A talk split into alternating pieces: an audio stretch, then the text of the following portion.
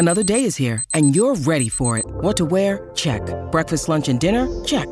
Planning for what's next and how to save for it? That's where Bank of America can help. For your financial to-dos, Bank of America has experts ready to help get you closer to your goals. Get started at one of our local financial centers or 24-7 in our mobile banking app. Find a location near you at bankofamerica.com slash talk to us. What would you like the power to do?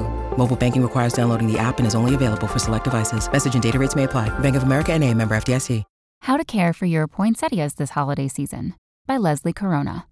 These ruby red beauties are plentiful during the holidays. They seemingly pop up everywhere once Thanksgiving is over, and there's a good chance you've purchased or received a few as gifts in the past. Because they bloom when the days are shorter, they're perfect plants for Christmas. Despite its wintry reputation, though, did you know that poinsettias are actually a tropical plant that are native to Mexico? Did you also know those red petals on top are actually leaves called bracts, and that the little yellow bead like clusters throughout are technically the flowers of the plant? Learning some background information on poinsettias can help you take better care of these leafy holiday decor staples. Here are some tips to maintain a potted poinsettia so it thrives through January. Whether it's for you or someone else, you want to make sure you choose one that's healthy from the start. Look for vibrant and well colored specimens Examine the plant for any signs of damage, such as broken stems, leaves, or bracts, as this may indicate mishandling or neglect, says BJ Ryan, the live goods merchant at the Home Depot.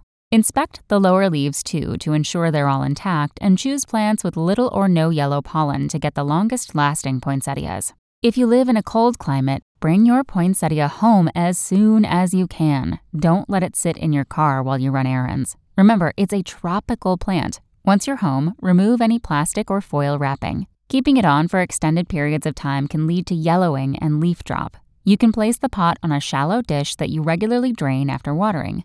Poinsettias thrive in bright, indirect sunlight. Direct sunlight can harm the leaves. Ryan says, in your home, select a location such as near a window that receives up to six hours of daylight. Dialing in the watering schedule for your plants is always a little tricky, but Ryan suggests watering your poinsettias every three to seven days when the soil feels dry to the touch. Be careful not to overwater, as excessive moisture can lead to root diseases and leaf loss, he says. His best watering hack is to use ice cubes to allow the water to slowly absorb. For a 5 inch pot, you can use 5 ice cubes, and for a 7 inch pot, use 7 ice cubes. Thanks for listening. Check back tomorrow or go to realsimple.com for the latest. Want to learn how you can make smarter decisions with your money? Well, I've got the podcast for you. I'm Sean Pyles, and I host NerdWallet's Smart Money Podcast. Our show features our team of nerds, personal finance experts in credit cards, banking, investing, and more.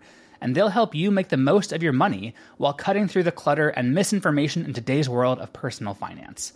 You'll get clarity on strategies to help you build your wealth, invest wisely, shop for financial products, and plan for major life events. Listen to NerdWallet's Smart Money Podcast wherever you get your podcasts.